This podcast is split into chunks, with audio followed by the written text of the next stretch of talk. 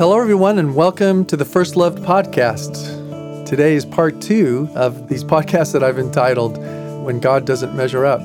Initially, it began because of reading this really fascinating and challenging book called The Prisoner in the Third Cell by Gene Edwards, where he repeats Jesus' phrase over and over and over again at the end of the book Blessed are you if you are not offended with me, when God does not live up to our expectations. Well, I want to continue in that vein today, but this time I want to do it specifically through Scripture. It's Psalm 73. And in preparing for this, I went back and actually did a little review in one of my father's books, together with Doug Stuart, called How to Read the Bible Book by Book. I had a course in the Psalms back when I was in seminary many moons ago. And so there's some things I still remember, but I thought, you know, it'd be good just to review this.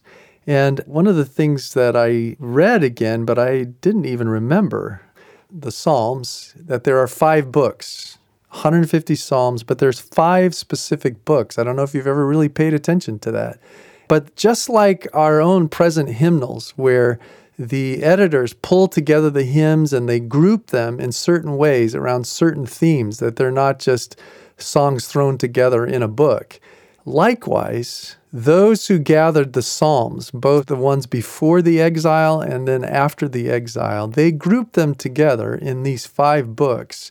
And in order to kind of still tell a story and to do it in song and to do it in poetry, where the first two books are primarily Psalms of David prior to the exile and times when David was, of course, you know, one of the greatest kings um, other than Solomon, but maybe David was the ultimate king in terms of his loyalty to God, where Solomon's wives turned his heart away from the Lord. But David remained faithful. That's what it means when it says that David had a heart after God.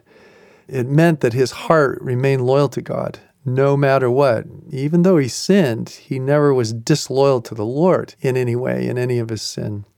Well, anyway, so the first two books are just talking about God and David as king and just all this wonderful stuff. And that's often where many of us kind of hang out, is in those first two books.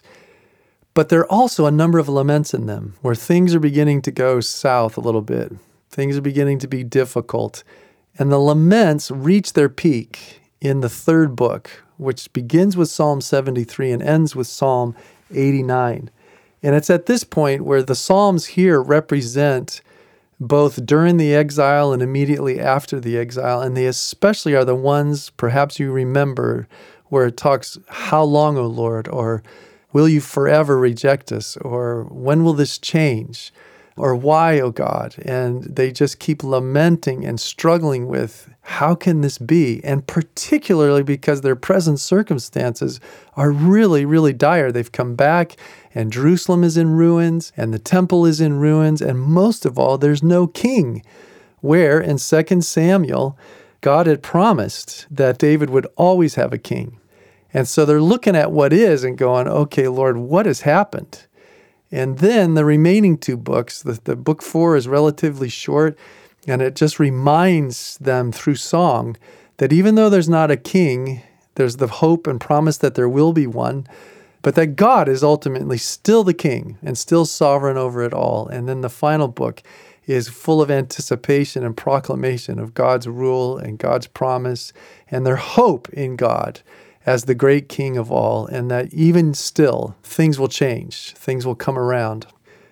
Well, that's pretty true for so many of our lives, is that the, we have these seasons where things are going great, and then we have these laments where things are not lining up the way we thought, and especially when things are just crumbling all around us, and we go, God, again, I don't understand. I don't understand why you would let this happen or why you would not do something. Well, Psalm 73 really picks this up and expresses this well, but the beauty of this psalm is that even though it starts off like, oh my gosh, I don't know how to understand you, God, and what's going on in my life, in the end, the psalmist turns it back around and fills it with hope. Because again, the psalmist gets that eternal future perspective what really counts, what really matters, what's really true. And it's all in this one psalm. So let's take a look at it. Verse 1 says, Surely or truly, God is good.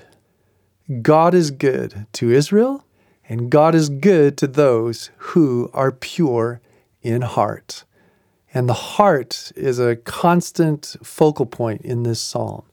Surely, truly, God is good to Israel, to those who are pure in heart. What a great opening declaration, and especially to the pure in heart. The psalmist has this sense that, yes, if I'm loving the Lord and walking in his ways, then God's going to be good to me. And he has an idea of what that ought to look like. And as the psalm unfolds, you're going to see that he thinks it ought to be filled with blessing. And those who are wicked and evil and hate God and despise God and don't walk in his ways, they should not experience goodness. They should experience punishment, difficult circumstances. So he starts off Surely, truly, God is good to Israel, to those who are pure in heart. Verse 2 But as for me, my feet had almost slipped. I had nearly lost my foothold. Or I like the New Living Translation. But as for me, I almost lost my footing. My feet were slipping and I was almost gone. Have you ever had that moment? Climbing, hiking, just being in a situation where you just almost slipped and man, your heart's racing. You're like, huh, fear. You get scared. Like, this could have been disastrous. Well, he says, you know what? I'm going to tell you, I almost slipped. I almost lost my foothold. I've just told you God is good to Israel, to those who are pure in heart, but I'm going to tell you now that I almost lost my confidence in that. I almost lost my belief in that. I almost was really angry with God, or in keeping with the theme, I got really offended with God. And thankfully, I didn't run away with it, and God helped me. Well, how did he almost slip? How did he have this sense of being offended by God? Verse 3, he says, For I envied the arrogant when I saw the prosperity of the wicked. That's upside down, he's feeling. Wait a minute, the wicked aren't supposed to prosper, the pure in heart. Israel's supposed to prosper. And remember, envying is resenting someone for having what you want, even more so, begrudging them that they have something that you really want and wishing them deprived of it. So here he says, I envied the arrogant. I'm like, that's not right. That should be mine. And I resent that you have it. I begrudge that you have it. God should be doing this for me. And I don't get it, Lord. Why are you prospering the wicked? And he goes on, verse 4 They have no struggles. Their bodies are healthy and strong. They are free from common human burdens. They are not plagued by human ills. Seriously, God? Why are they experiencing all this physical blessing and no struggles. That doesn't seem fair. That doesn't seem right. They're the wicked, not the pure in heart. He says, Therefore, pride is their necklace. They clothe themselves with violence. From their callous hearts, not pure hearts, callous hearts, comes iniquity. Their evil imaginations have no limits. And out of these callous hearts and evil imaginations, he says, they scoff and they speak with malice. They threaten oppression. Therefore, their people turn to them and drink up waters in abundance. They say, How would God know? Does the Most High know anything? This is what the wicked are like, he says, always free of care, and they go on amassing wealth. Well, blessed are you if you're not offended with me. I mean, this is really offending. It's scandal. It's a stumbling block to the psalmist because he's like, no, God's supposed to be good to the pure in heart, not the calloused hearts, not the evil, not the wicked, not the arrogant, not the ones who scoff and speak with malice and threaten oppression and would actually have the nerve to say, How would God know? Does the Most High know anything? God, why would you allow them to be free of care? Why would you allow them to amass wealth? Why would you allow them to be healthy and strong? I don't get it. It makes no sense. And then here's the really scary line He says, Surely in vain I have kept my heart pure and washed my hands in innocence. That's a little scary. It's like, oh, so, okay, why have I followed you, God? Why have I kept my heart pure? Why have I walked in your ways? I mean, is this what it gets me? Is it in vain that I did all that? Because it doesn't seem to make a difference to you. Those who aren't following you, don't love you, aren't pure in heart, the ones whose hearts are filthy and wicked and arrogant and callous are getting all the blessing. He says, All day long, verse 14, I've been afflicted, and every morning brings new punishments. That's where he's struggling with being offended. Being offended, stumbling block, scandalon. But then I love it. He has this sobering moment when he says, Oh my gosh, if I had spoken out like that, I would have betrayed your children. At least we find out that he's doing this internally. and aren't you just glad? A lot of times people don't know what's going on internally when we're struggling. And sometimes, sadly, we even put some of that stuff out there and it could impact people negatively. But he says, Thank you, God, that I did not speak like that. But here's that line, right? when God doesn't live up to our expectations, when we can't understand. Verse 16, he says, I tried to understand all this. It troubled me deeply. Trust in me with all your heart and lean not on your own understanding. When I tried to understand all this, he says, verse 16, it troubled me deeply.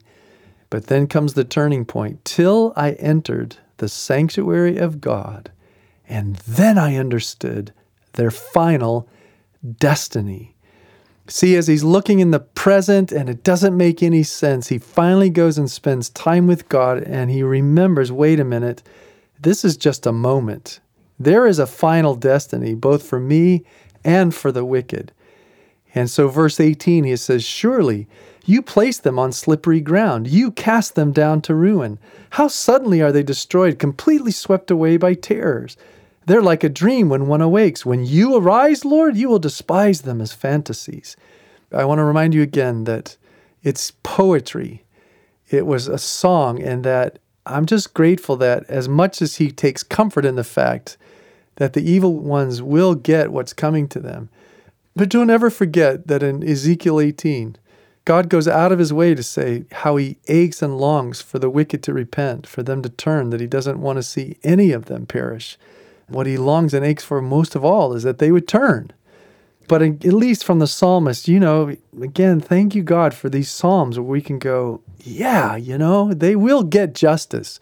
And yet the Lord's not longing for justice primarily. He wants to see hearts changed. But because He's loving, He has to be just for those who stay wicked, who stay and live in evil. And so the psalmist says, okay, there is a final destiny. There is a future for them, but there's also a future for me.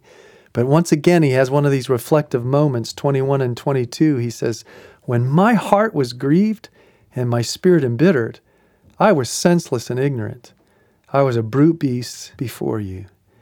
So he recognizes, man, my heart, it nearly slipped. I nearly lost my footing.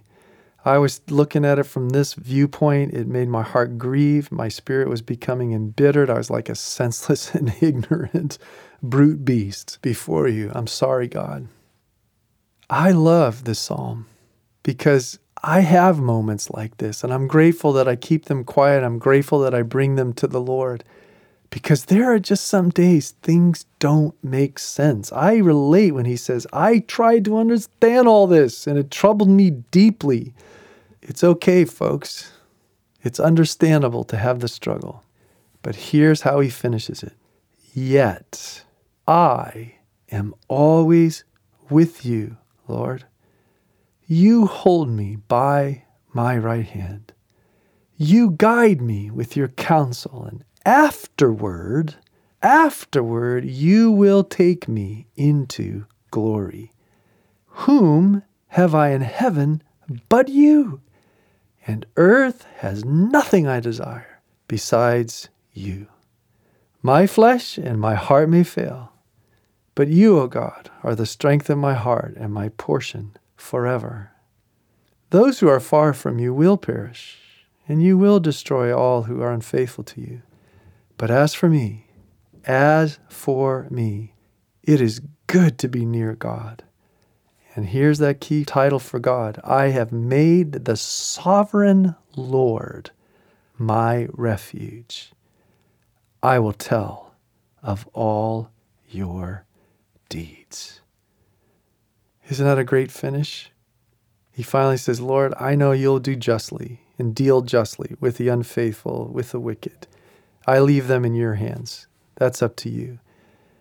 So I want to finish our time today with just saying there are going to be moments in our walk where we do find ourselves deeply, deeply troubled trying to understand all this. It doesn't make sense. It seems upside down. It doesn't seem fair. It doesn't seem right. It's, God, this isn't the way I expected you to behave. I didn't expect you to act. Moments like that will come. And this is where we got to learn from the psalmist. We got to go spend time with God. We got to get near to God. We got to go in and visit him in the sanctuary, as it were, and ask for him to give us perspective. Lord, help me to see again that this is temporary, but you are eternal, and there is a wonderful eternity ahead of us. But I love these words. Hear them from the Father's heart to yours. I am always with you. I hold you by my right hand. I guide you with my counsel and afterward I will take you to be with me in glory. Whom of you in heaven but me? So let the earth have nothing you desire besides me. Your flesh and your heart may fail, but I, your God, will be and am the strength of your heart and your portion forever. Your heart and your flesh may fail, but I, your God, am the strength of your heart and your portion forever. So don't let the earth have anything that you would desire other than me. Let me be your portion. Let me be your everything. And trust me, the sovereign Lord. Draw near to me, be close to me, and I'll get you through this. I'll get you through this. And oh, I pray that you would not be offended by me, that you would not be offended with me when I do not measure up to your expectations, when you can't understand why I do what I do. Father, we just pray, help us to hear that deep into our souls.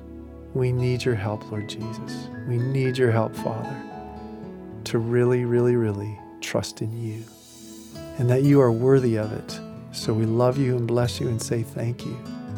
Thank you that you have us by our right hand. Thank you that you guide us with our counsel. Thank you that you will take us into glory. Thank you, thank you, thank you that we have you in heaven awaiting for us so that the earth would have nothing we desire, just you.